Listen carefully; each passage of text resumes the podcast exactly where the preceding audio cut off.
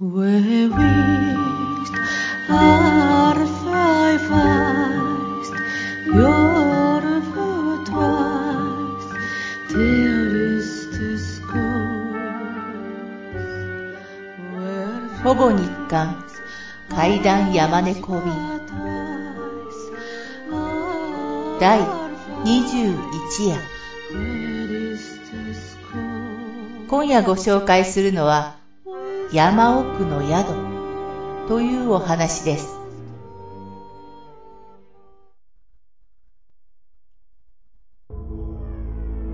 若い男が旅をしていました。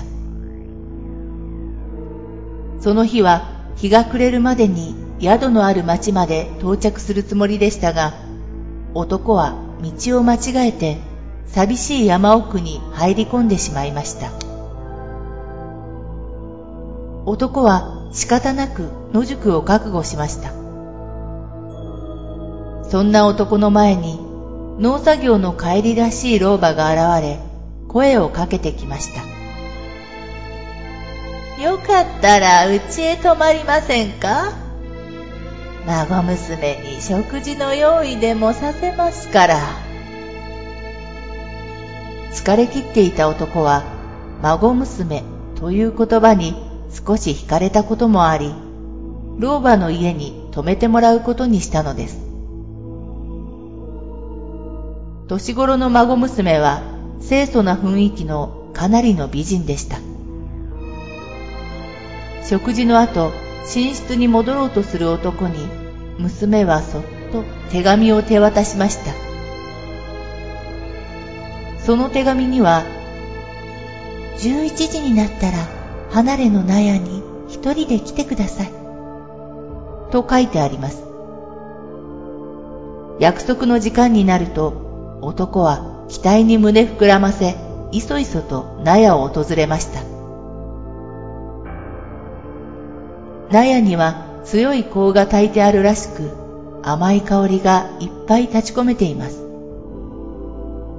恥ずかしいから、明かりはつけないでくださいね。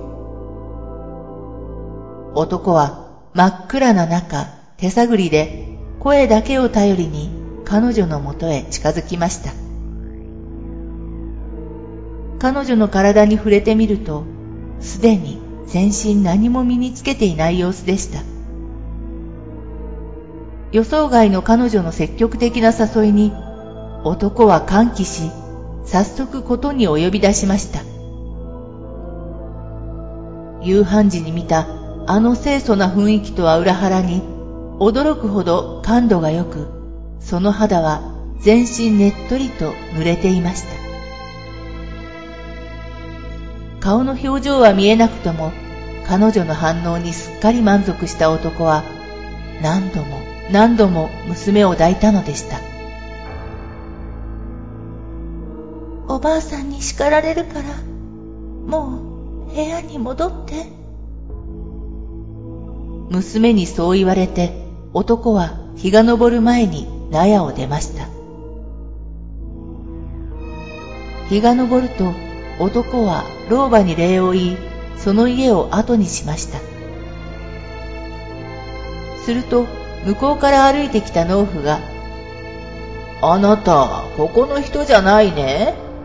どこかに泊まりなさったか？と尋ねてきました。昨夜、老婆と孫娘の家に泊まったことを話すと、農夫は言いました。ああ、あの家か。かわいそうに。あそこには孫娘が二人いるのだが、姉の方は全身がただれる病気になってしまって、ここ数年は家にこもりっきりだ。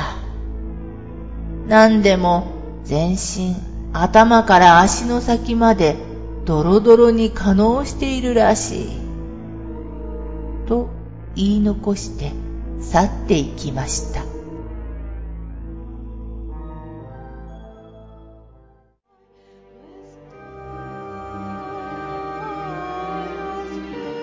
今夜のお話いかがだったでしょう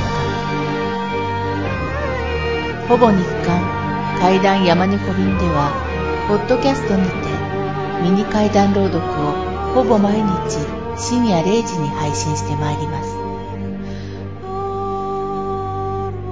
それでは皆様、おやすみなさい。良い夢を。